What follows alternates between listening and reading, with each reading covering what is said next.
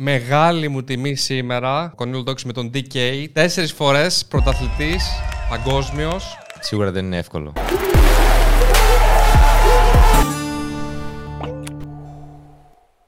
Πρόκειται για ένα άθλημα το οποίο τώρα το μαθαίνει ο κόσμος. Έμαθε ό,τι έμαθε εδώ στην Ελλάδα από τη Σαντορίνη. Καθένας από εμάς, όταν κάποιος Έλληνας βγαίνει κάτι, νιώθει περήφανος αυτόματα, οπότε δίνει και περισσότερη... Είχε με το τέννις, τώρα ασχολούνται όλοι, παίζουν λίγο παραπάνω με την τσιτσιπά. Ακριβώς. Εγώ το θεωρώ κακό, ρε φίλε, αυτό. Αυτός που τα καταφέρνει, παίρνει την αξία που του αξίζει. Ναι. Αλλά μέχρι να τα καταφέρει, δεν σου δίνουν καθόλου σημασία. Ποιος έβλεπε τέννις. Ναι. Τώρα όμως υπάρχει full focus. Είναι κατανοητό αυτό, αλλά καλό είναι να υπάρχει αυτή η υποστήριξη σε όλους από νωρίτερα. Πόσα χρόνια κάνεις parkour? Περίπου 14 χρόνια. Τώρα τον Ιούλιο δηλαδή. Πάμε στα 14. Και σε μόνο 26 χρονών. Ναι. Εμείς γνωριστήκαμε σε ένα βίντεο. Σε είχα δει κι εγώ από τη Σαντορίνη, νομίζω. Παίζει να είχε γίνει 2 φορές ο διαγωνισμός στη Σαντορίνης, ίσως. Είχε γίνει το 11 πρώτη φορά. Ναι. Εγώ δεν μπόρεσα να διαγωνιστώ λόγω ηλικίας, ούτε και το 12, αλλά το 12 αποφάσισα να πάω για να δω την όλη φάση κλπ.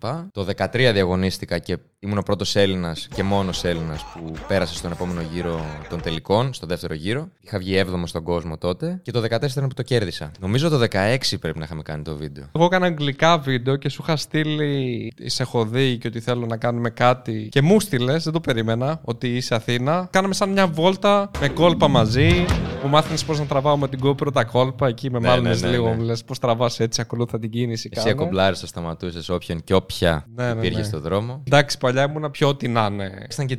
Ήτανε και τις φάρσες τότε. Θες να εξηγήσεις λίγο για τους. Το ξέρω ότι σε έχουν πρίξει λίγο από τα media, τι είναι το παρκούρ και αυτά, αλλά για τη μαμά μου, ας πούμε, που βλέπει τα βίντεο. Ωραία, ναι, θα σου πω. Τι κάνετε εσείς εκεί? Αρχικά, παιδιά, γράψτε στα σχόλια άμα θέλετε να ξαναδείτε τον Κονίλο με αγγλικά βίντεο, γιατί θυμάμαι ότι το αγαπήσατε πάρα πολύ όλοι και γράφατε τα καλύτερα σχόλια κάτω.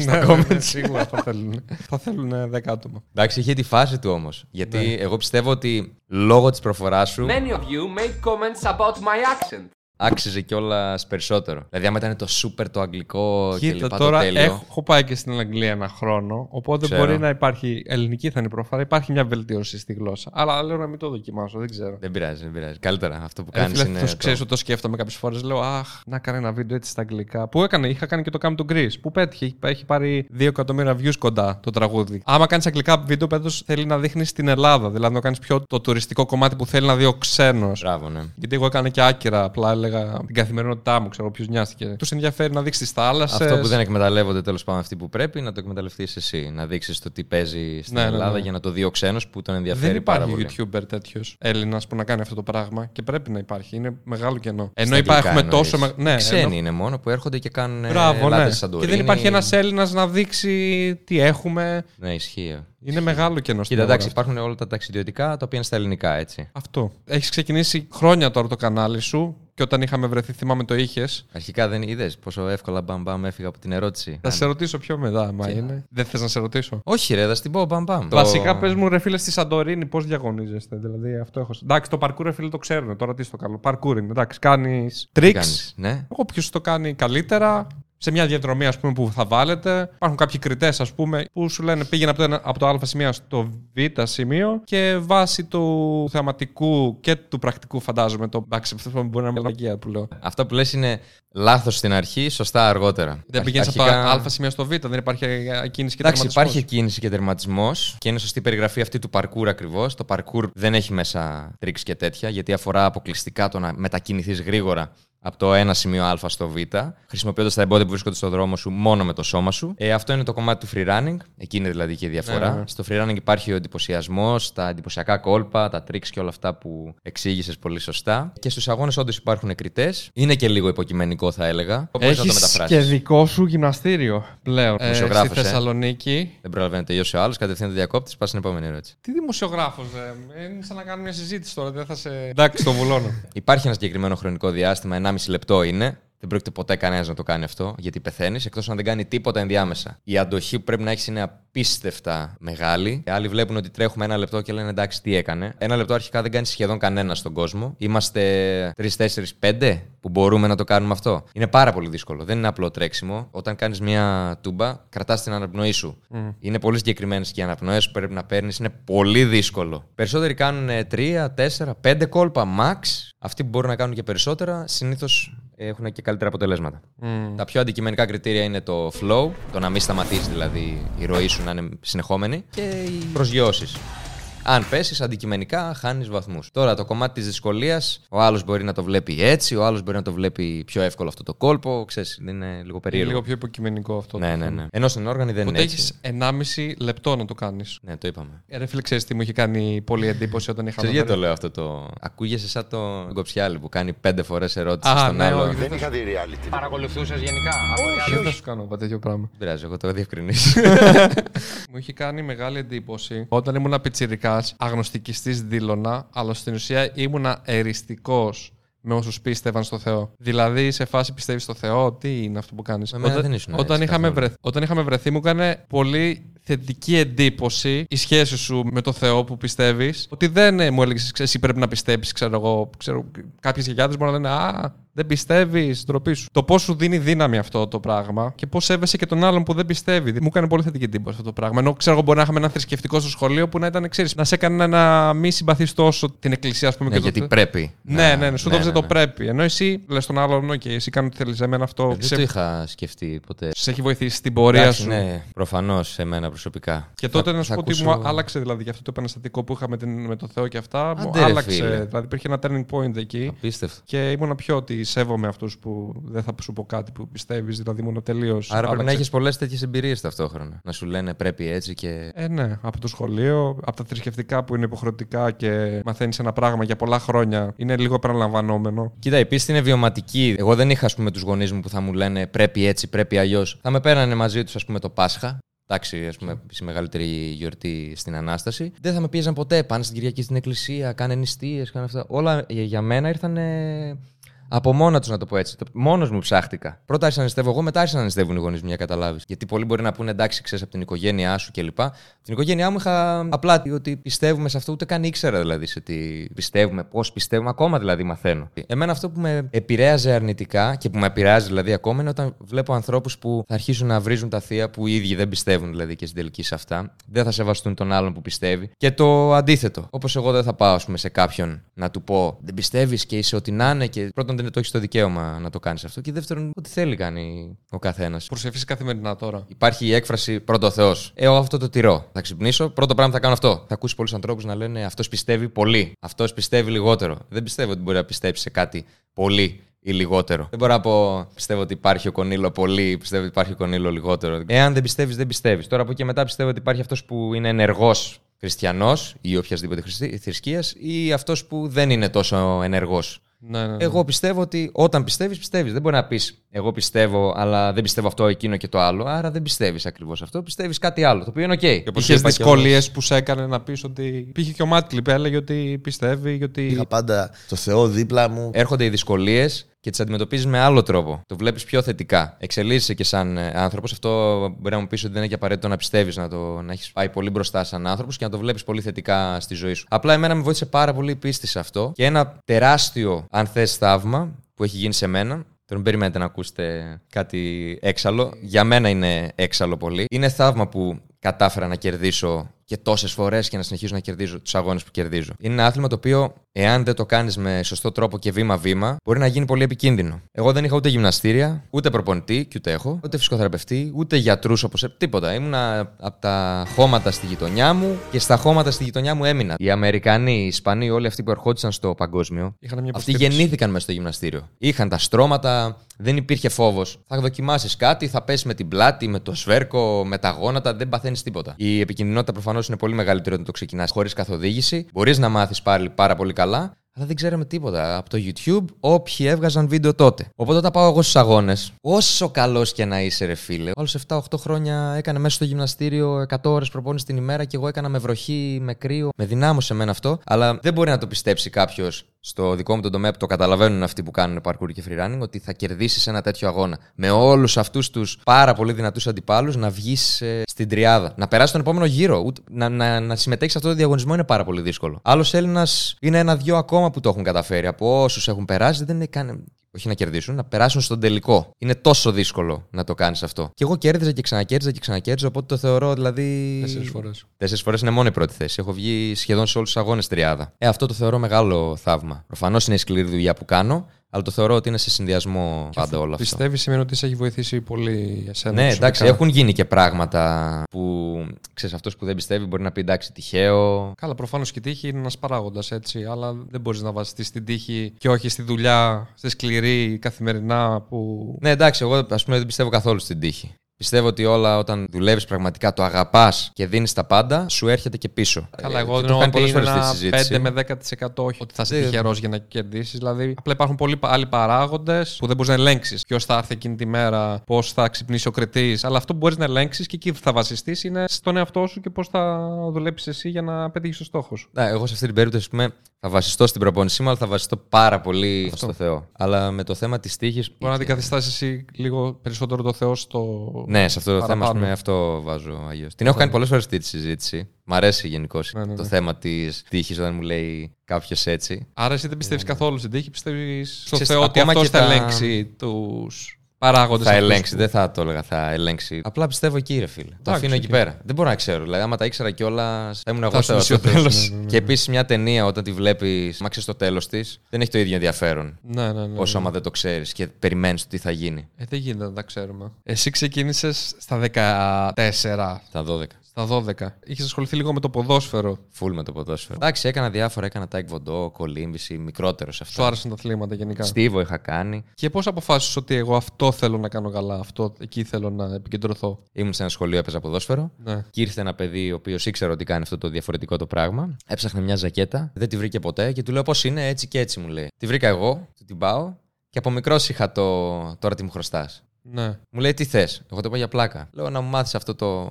Παρκούρ, πώς λέγεται. Parkour, ναι. Μου λέει: «Οκ, ακολούθαμε». Και αρχίζει να τρέχει. Και λέω: «Τι να κάνω, να πάω ή να μην πάω?» Στάθηκα λίγο, λέω: «Άντε, πάω». Και έτσι ξεκίνησα παρκούρ. Επόμενη μέρα είχα παρατήσει το ποδόσφαιρο. Παρόλο που σου λέω: «Έκανε κόλπα, δηλαδή αυτό την ώρα που έτρεχε. Τι είδες και σου άρεσε?» Εκείνη τη στιγμή αυτό που έκανε να σκαρφαλώσει πολύ γρήγορα τα κάγκελα, να πηδήξει έξω από το σχολείο και να αρχίσει να φεύγει. Οπότε σου έδειξε εκείνη τη μέρα κάτι και λες: «Θέλω να το κάνω κι εγώ αυτό». Τον ακολούθησα μάλλον, βρήκα την υπόλοιπη παρέα και έτσι μου έδειξαν κάποια κόλπα. Τα έβγαλα με τη μία τα περισσότερα. Πράγματα τα οποία ο ίδιος, ας πούμε, έκανε ένα χρόνο να το βγάλει, εγώ το έβγαλα σε 1 λεπτό. Και άρχισα να γουστάρω πάρα πολύ. Και κάθε μέρα βάζα καινούργιους στόχους. Και το καλό τότε είναι ότι είχαμε τα μυαλά στα κεφάλια μας. Οι νέοι τώρα, όποιοι έρχονται, πρώτη ερώτηση που μου κάνουν είναι πώς να κάνουν backflip. Και εγώ αυτό σε ρωτήσω, νομίζω. Όλοι ρε φίλε, έρχονται και μου λένε πώς να κάνω μια τούμπα. Σου είπα το front που μπορείς να έρθει στο γυμναστήριο να το βγάλεις σε μια μέρα. Εγώ. Ναι. Δεν το πιστεύω, αλλά θα έρθω. Το ξέρω, το έχουμε πει εδώ και 2 χρόνια. Ναι, θα έρθω.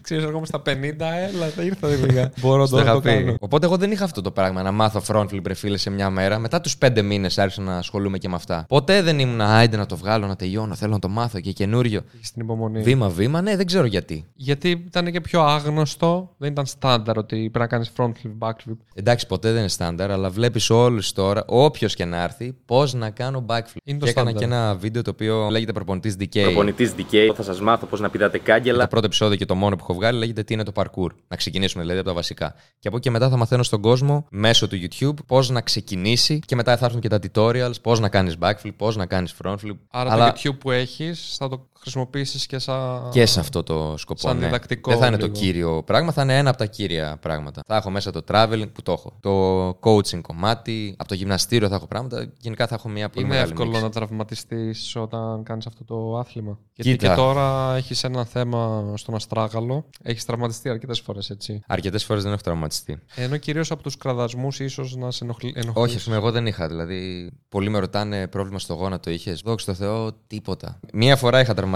στο γόνατο, τώρα που το λέμε, το οποίο μου πήρε 1 δίμηνο-τρίμηνο. Δεν ήταν καν κάτι ιδιαίτερο. Θα μπορούσε να έχει γίνει και ήταν από μία πάσα που έδωσα στο ποδόσφαιρο. Ούτε καν με δύναμη, έτσι. Μπορεί κούραση ίσως. Άρα συνήθως αυτά που έχεις είναι μία εβδομάδα να θες ξεκούρασε, ας πούμε, επειδή λίγο το ζόρισες παραπάνω το πόδι σου. Και ούτε αυτό είναι άμα είμαι δεν είμαι στα καλά μου. Και τώρα ο τραυματισμός που έχεις στο πόδι. Στην αρχή νομίζαμε ότι ήταν κάτι πιο απλό. Τελικά είναι οστικό είδημα, 2 κιόλας. Στα τελειώματα είναι από τύπο γιατρός. Πήγα κατευθείαν για φυσικοθεραπείες, το κοίταξα και απλά προσέχω. Κάνω full πισίνες, θάλασσες κάθε μέρα. Το έπαθες με κάποιο συγκεκριμένο στιγμή? Ναι, υπάρχει κιόλας και το βίντεο.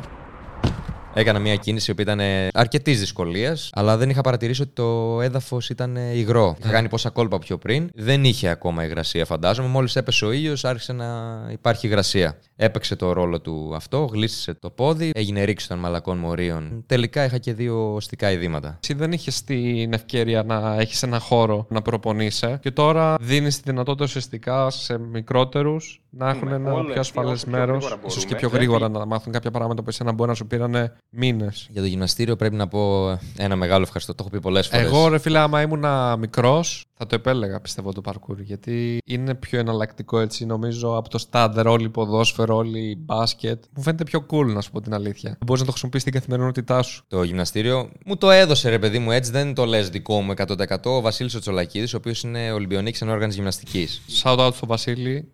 Εσκέρα. Ήρθε σε επαφή μαζί μου, μέσω ενός ατόμου που είχαμε ένα event. Να μιλήσετε, να κάνετε. Λέω ναι, γιατί όχι. Πήγα, μίλησα μαζί του. Πολύ cool τύπος. Αυτός είχε εκεί πέρα, έκανε τις προπονήσεις του με την ενόργανη. Έκανε καινούργιο γυμναστήριο. Εκείνο ήταν στην άκρη. Θα χρησιμοποιούταν από ένα πολύ μικρό αριθμό ατόμων. Μου λέει: θες να κάνεις κάτι τέτοιο κι εσύ? Όποτε θες έρχεσαι, όποτε ό,τι θες κάνεις. Μάθε και στα παιδιά. Πήγαινα εγώ, εννοείται, όλη την ώρα το να έχεις γυμναστήριο από εκεί που ήμασταν στα χώματα. Μέρα νύχτα είναι μεγάλο πράγμα. Ότι στο έδωσε έτσι να το χρησιμοποιείς λίγο εσύ και για κάποιους φίλους σου που. Ναι, έτσι. Δεν είναι δικό μου εντελώς. Απλά είναι σαν δικό μου, σαν το σπίτι μου, ρε φίλε. Δεν έχει σχέση. Και εγώ το νοικιάζω το στούντιο, αλλά δεν είναι δικό μου. Στο παραχώρησα. Αλλά νιώθω σαν στο σπίτι μου. Δηλαδή, προφανώς, μετά την πρωτοχρονιά, τα προηγούμενα χρόνια, αλλάζαμε χρόνο στα σπίτια μας και μετά πηγαίναμε εκεί, 1 η ώρα το βράδυ. Και γουστάραμε πάρα πολύ. Μάθαμε πάρα πολλά πράγματα. Έβρεχε έξω, δεν μας ενδιέφερε. Έκανε κρύο, δεν μας ενδιέφερε. Όλα μπήκανε σε ένα σωστό πρόγραμμα. Και τώρα που έρχονται και παιδάκια και μου στέλνουν και πάρα πολλά μηνύματα, πότε έχει προπονήσεις, δηλαδή ακόμα και τώρα με τον κορονοϊό που τώρα μας ξανά άνοιξαν, πάλι δηλαδή έχει μεγάλη ζήτηση. Σε λίγο καιρό θα έχω πρόβλημα. Δεν ξέρω πού να τους χωρέσω. Έχει πολύ κόσμο δηλαδή πλέον. Είμαστε καμιά 20 άτομα που έρχονται. 20 άτομα σε κάθε μάθημα είναι. Κατάλαβα τη δουλειά των καθηγητών. Και λέω: ρε φίλε, τι γίνεται μέσα στα σχολεία τώρα, πόσο μάλλον και εκεί. Αλλά τώρα κάνω 2 φορές τη βδομάδα όλο και όλο. Ως γνωστόν δεν γίνεται όταν κάνεις πρωταθλητισμό να κάνεις και τον προπονητή ταυτόχρονα. Κάνω 2 φορές τη βδομάδα, Δευτέρα και Παρασκευή, 8 με 9.30. Έχεις σκεφτεί να βάλεις άλλα παιδιά να κάνουν μαθήματα κι αυτοί? Ήμασταν έτσι στην αρχή, αλλά επειδή δεν ήμουνα κι εγώ όλη την ώρα, δεν πήγαινε τόσο καλά. Μόλις μπήκα εγώ μέσα, άρχισε να έρχεται πάρα πολύ ο κόσμος. Δεν έχεις δηλαδή άλλα άτομα που να μπορούν να μάθουν. Όταν έχεις να κάνεις με παιδάκια, πρέπει να ξέρεις και να αντιμετωπίζεις τα παιδάκια με τον ανάλογο τρόπο. Άρεσε καλώς και στην επικοινωνία με τα παιδιά. Μ' αρέσουν πάρα πολύ, οπότε γι' αυτό μάλλον. Ναι, γι' αυτό. Ναι. Δηλαδή, μ' αρέσει να ασχολούμαι με πάρα πολλά πράγματα. Είσαι αραβωνιασμένος. Ναι. Και στα δικά σου. Πώς? Μου κάνει εντύπωση, ρε φίλε, που είσαι αραβωνιασμένος. Είσαι μικρότερος από μένα. Κοίτα, βρήκα το άτομο που μου έκανε κλικ στη ζωή μου. Πρέπει να σου εξηγήσω. Η αίσθηση, φίλε, είναι απίστευτη. Πηγαίνεις στη δουλειά, θα λείψει 6 ώρες, 7 ώρες, πώς θα λείψει. Και ήδη λείπουμε ένας τον άλλον. Και μένουμε και στο ίδιο σπίτι. Και συνδέθηκαν πάρα πολλά πράγματα. Και βάσει πίστης που έπαιξε και αυτό το ρόλο του. Το γάμο μπορεί κάποιος να το βλέπει σαν εντάξει, να παντρευτούμε, να τελειώνουμε, υποχρεωτικό. Οπότε τώρα θα παντρευτείτε κιόλας. Πρώτα Θεός, ναι. Από του χρόνου, λογικά. Για να μην υπάρχουν μέτρα κλπ. Έτσι. Δεν ξέρω τι μέτρα θα υπάρχουν και τι όχι. Ελπίζουμε στο να είναι πιο normal τα πράγματα, πιο χαλαρά τα πράγματα, να είμαστε πιο άνετοι. Με τι ασχολείται? Είναι βοηθός φαρμακοποιού. Νομίζω η πιο καλή δουλειά στην Ελλάδα είναι αυτά τα πράγματα. Πέθαναν, φίλε, όσο καθόντουσαν όλοι. Λόγω αναστολής, αυτοί δούλευαν 10 φορές περισσότερο. Γίνεται φίλοι και ηλικιωμένοι που μπορεί να φρίκαραν, μόνο στο φαρμακείο μπορούσαν να πάνε και στο γιατρό. Δεν μπορούσαν να δουν τους κοντινούς τους ανθρώπους. Ή και οι ίδιοι πηγαίνανε στους ηλικιωμένους γιατί φοβόντουσαν να βγουν έξω. Είχε πολύ δουλειά. Ή δεν μπορούσαν λόγω. Ξέρεις, μπορεί να κατέβουν τις σκάλες. Ναι, γενικά στην περίοδο οι γιατροί και όσοι ήταν στον κλάδο αυτόν. Και ακόμα έχουμε κρούσματα και θανάτους. Ευτυχώς είναι καλύτερα πράγματα. Έχουν δώσει πάρα τεράστια προσπάθεια. Πες μας για το YouTube, απαντάς στα σχόλια. Χαίρομαι, βλέπω τα σχόλια, αλλά δεν κάθομαι να απαντάω γιατί παίρνει χρόνο μετά. Δηλαδή, προτιμώ να φτιάξω το επόμενο βίντεο από να απαντάω.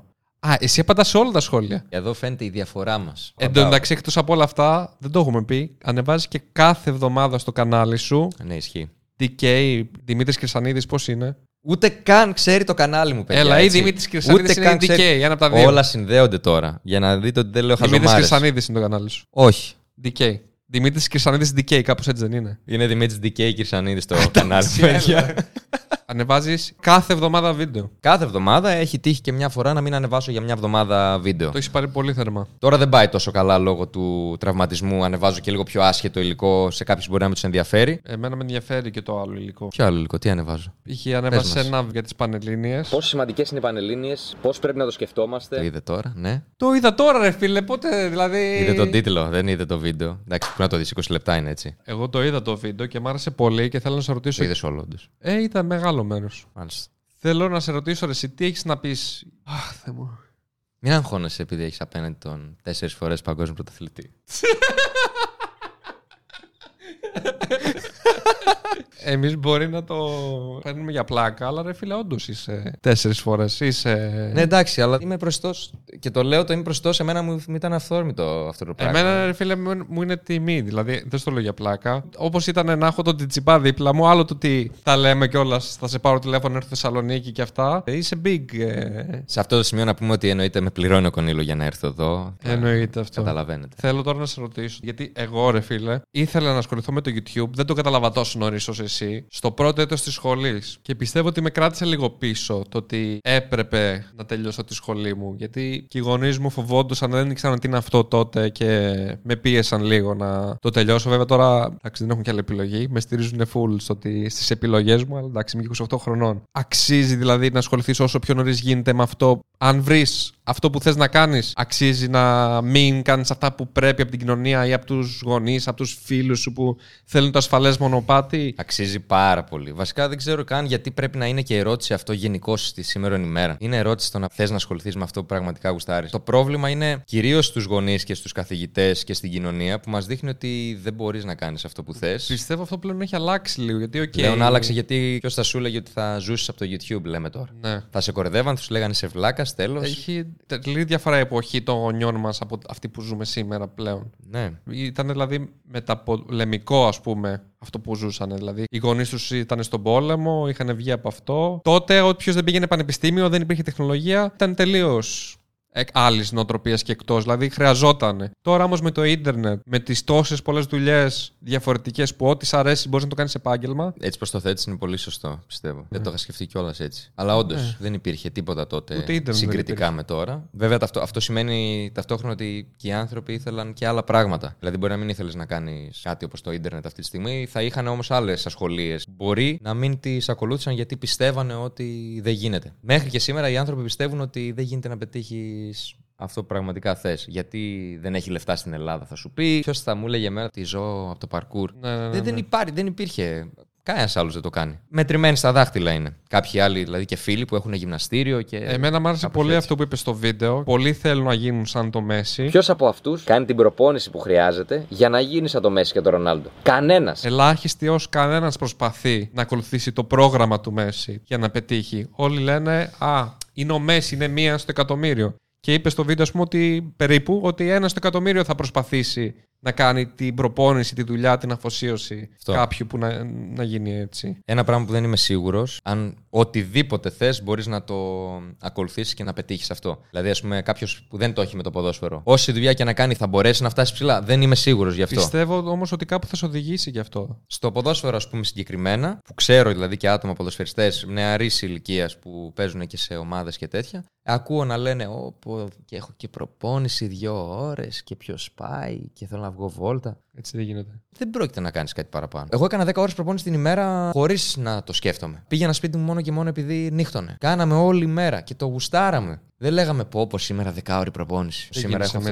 γουστάραμε τη ζωή μας. Αυτό πιστεύω ότι πρέπει να βρει ο καθένας από εμάς. Όταν βρίσκεις αυτό που σου αρέσει. Τελείως, το κάνεις, φίλε. Εσύ έρχεσαι εδώ τώρα, ας πούμε, ξεκίνησες τα podcast. Δεν ξέρω αν το γουστάρεις τόσο πολύ ή όχι, αλλά φαντάζομαι το κάνεις με περισσότερη άνεση από ότι θα πήγαινες να δουλέψεις μια 8ωρη, 10ωρη δουλειά. Σίγουρα. Για ψιλοχρήματα για να πας 2 εβδομάδες διακοπές το καλοκαίρι. Άμα θες τώρα σηκώνεις και φεύγεις, δεν σου πει κανένας τίποτα. Τα λέμε. Φύγε.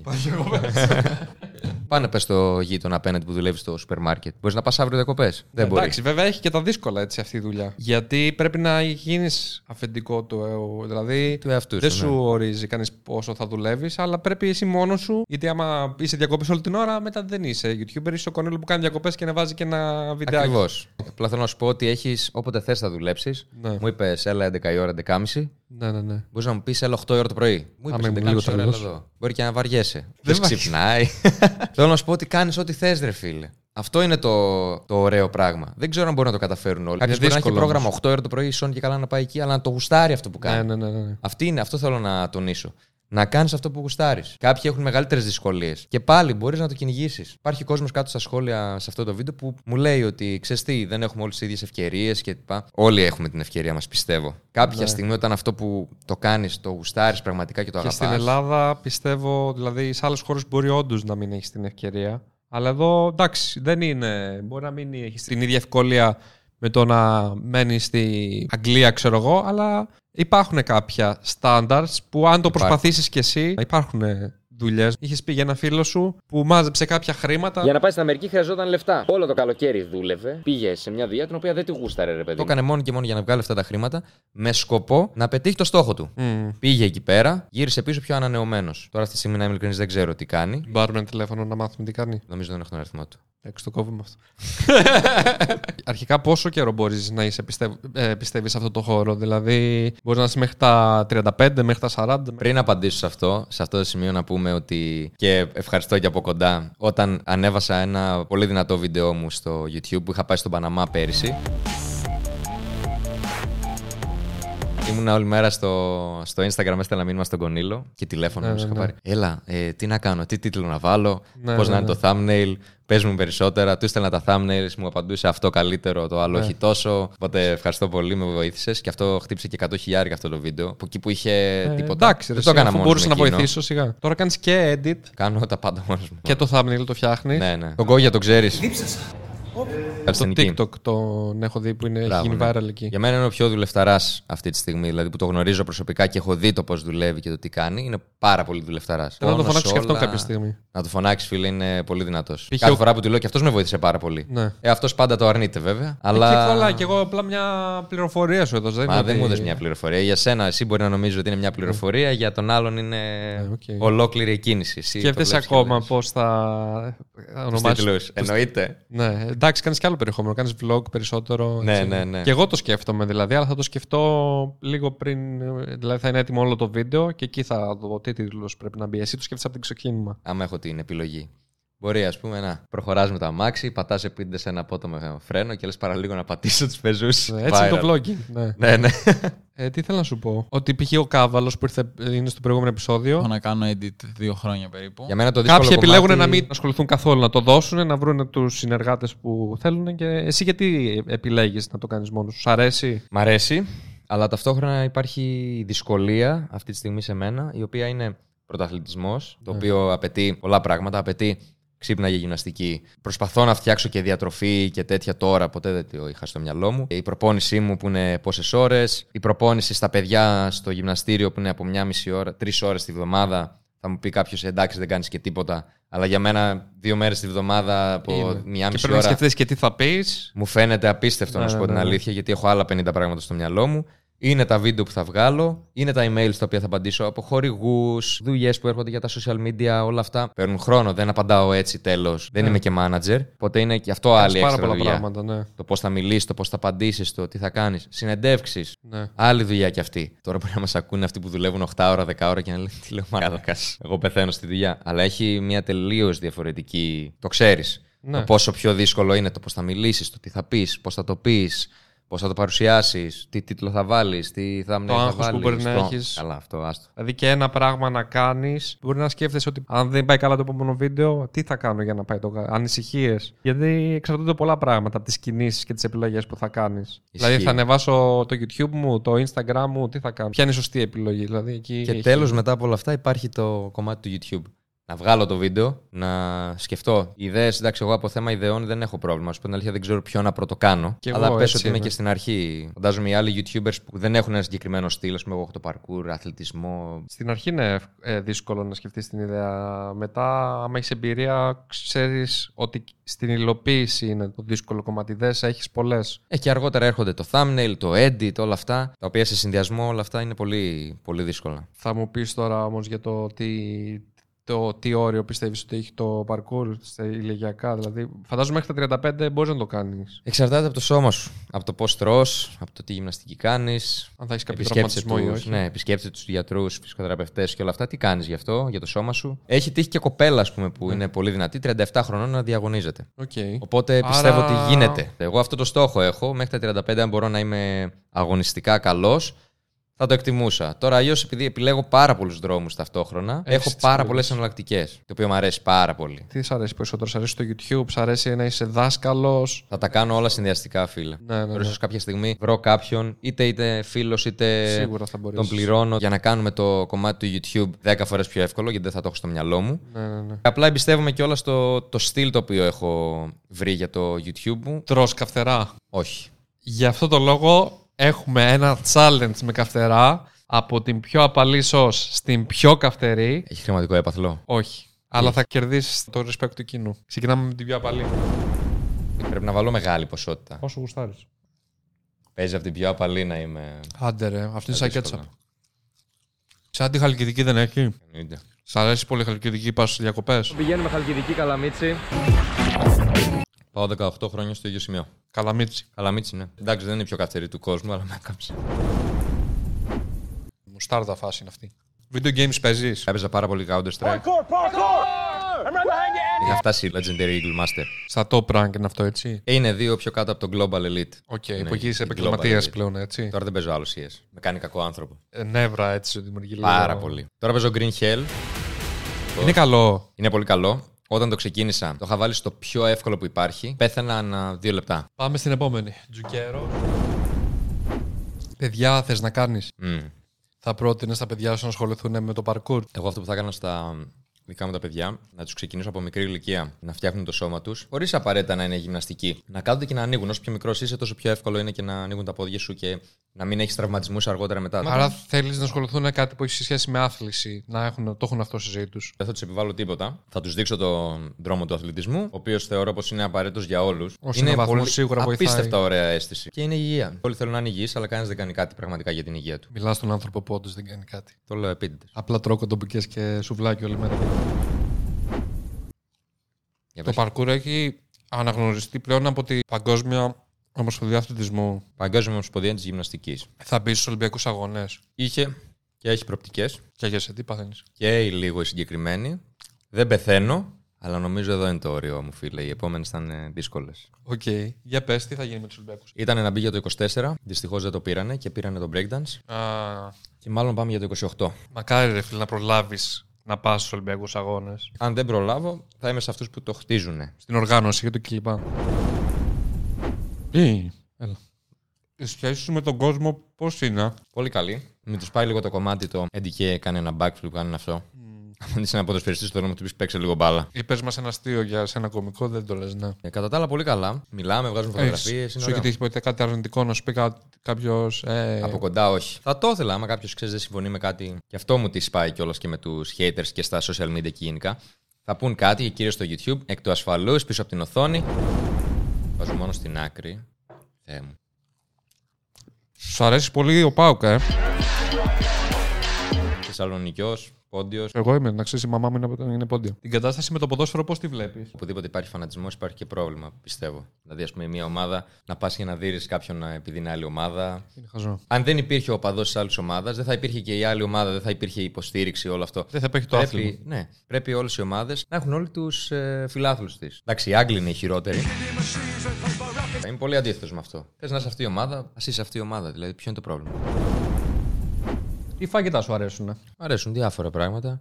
Απ' έξω, άμα θα αγοράσω, συνήθως θα πάρω κοτομπέικον. Κοτόπουλο, φιλέτο. Θα είναι κάτι σε κοτόπουλο, ρε φίλε, πάντα. Εσένα. Όλα τα φαγητά μου αρέσουν. Αρκεί να είναι μαγειρεμένα καλά και junk food θα φάω, αλλά και το σπιτικό φαγητό μου αρέσει πάρα πολύ. Το θεωρείς αυτονόητο το σπιτικό? Τρώω πολύ σπιτικό, προφανώς. Έτσι. Αν δεν τρώω σπιτικό. Συμμαγειρεύεις και μόνος σου? Δεν μαγειρεύω πολύ, είναι αλήθεια, αλλά ναι, προσπαθώ. Έχω δει πόσα βίντεο, τι εννοείς? Α, ναι.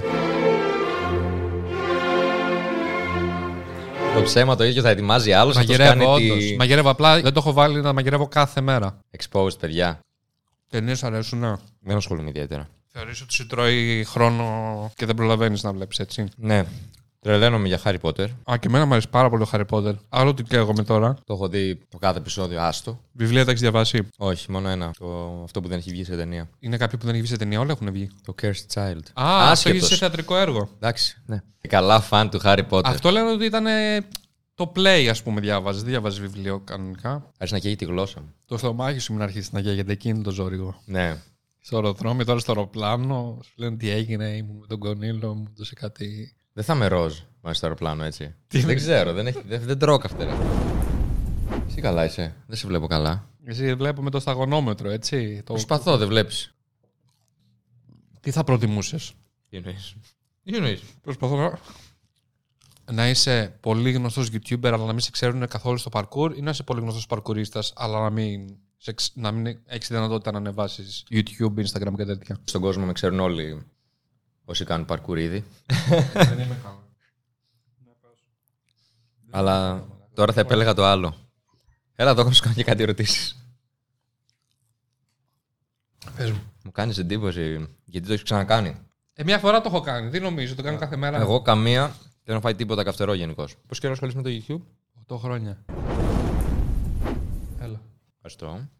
Νιώθεις ευθύνη για τα παιδιά που έρχονται και μαθαίνουν μαζί σου parkour, για θέματα ασφάλειας, να μην χτυπήσουν?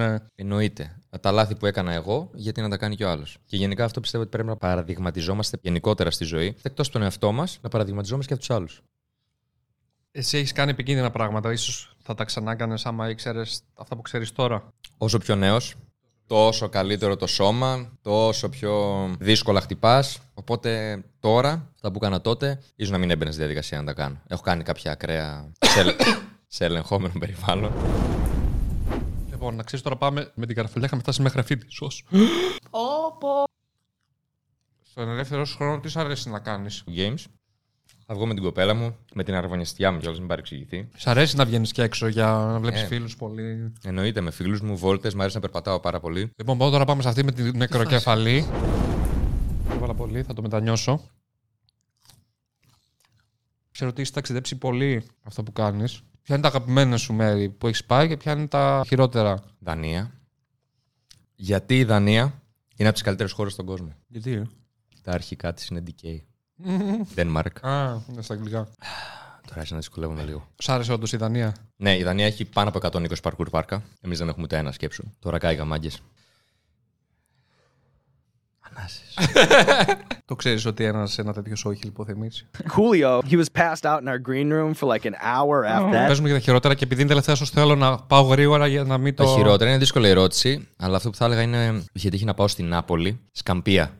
Λέγεται η φάση, η περιοχή. Εκεί είναι το άνδρο της μαφίας. Μπαίνεις μέσα και βλέπεις σαν τις ταινίες. Παιδιά να παίζουν σε σκάλες με σκουπίδια και τέτοια. Απίστευτο ήταν, φίλε, απίστευτο. Δεν έκανα τελικά εκείνο το project. Μπήκα σε σπίτι μαφιόζου μέσα κανονικά. Από μέσα ήταν full κυριλέ. Πολύ ωραία εμπειρία. Έχω και κάτι βίντεο, έβγαζα με την κάμερα εδώ κάτω έτσι να μην φαίνεται τίποτα. Εντάξει, επικίνδυνο το ενεργοποιήσεις, αλλά μετά έχεις να το θυμάσαι. Πόσο επικίνδυνο ήταν στο σταθμό του μετρό που ήταν πιο δίπλα.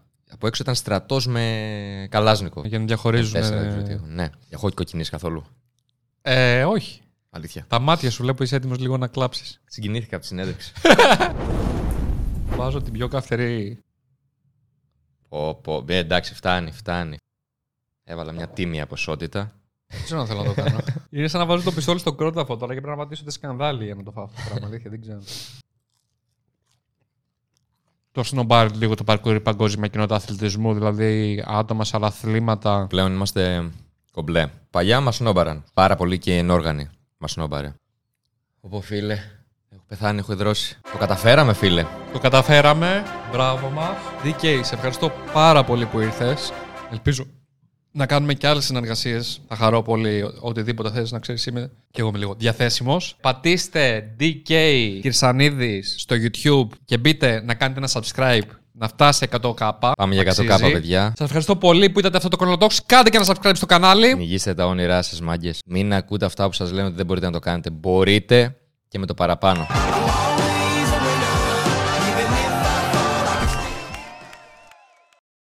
Σας ευχαριστώ πάρα πολύ που ήρθες. Και τώρα πραγματικότητα.